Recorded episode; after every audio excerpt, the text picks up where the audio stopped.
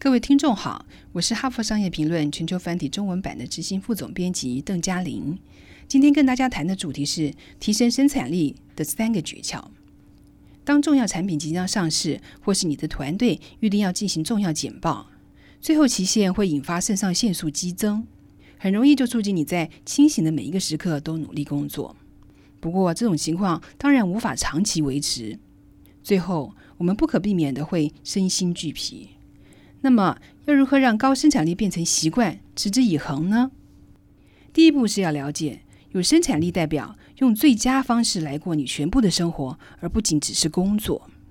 设计良好的个人生活，可以支持你在工作上的努力。适当安排何时工作与如何工作，能让你拥有丰富的个人生活。我们应该思考某项活动如何能在不同的领域对我们产生正面的影响。这些领域包括我们的个人生活、专业生活、社区或公民关系以及健康。举例来说，不要在办公桌前狼吞虎咽的吃三明治，而是与某位自己喜欢的同事一起吃健康午餐。这可同时对你的健康、你的专业生活以及你的社交活动都有益。接下来，当你考虑自己的代办事项清单时，很重要的是把任务跟完成那项任务所需要的专注力互相配合。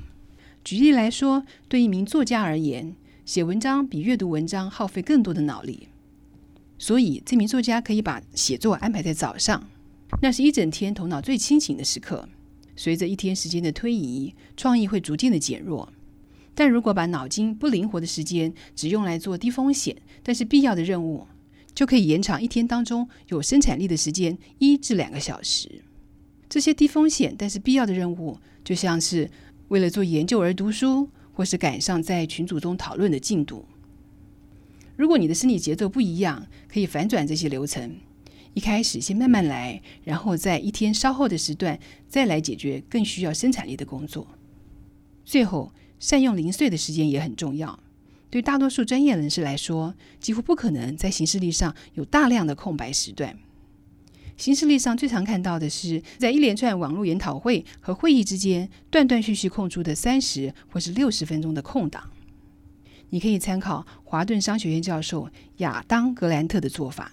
这位著名的高生产力人士说，他每天都有许多小目标要完成。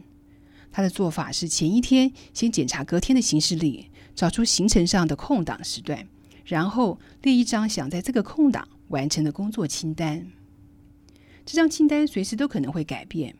如果某位记者传电邮问他对一件突发新闻的看法，他可能会放弃原本的计划来回复这位记者的讯息。但是那些短短的时段中，他知道自己应该做哪些事情，像是订机票、写推荐信，或是上传帮朋友新书写好的书评。知道该做这些事情，让他可能达成目标，不会浪费零碎的时间。一个星期下来，这些零碎时间加起来就相当的可观。就算是最有企图心和最积极的人，也无法长期维持高度的专注，而不会导致绩效降低。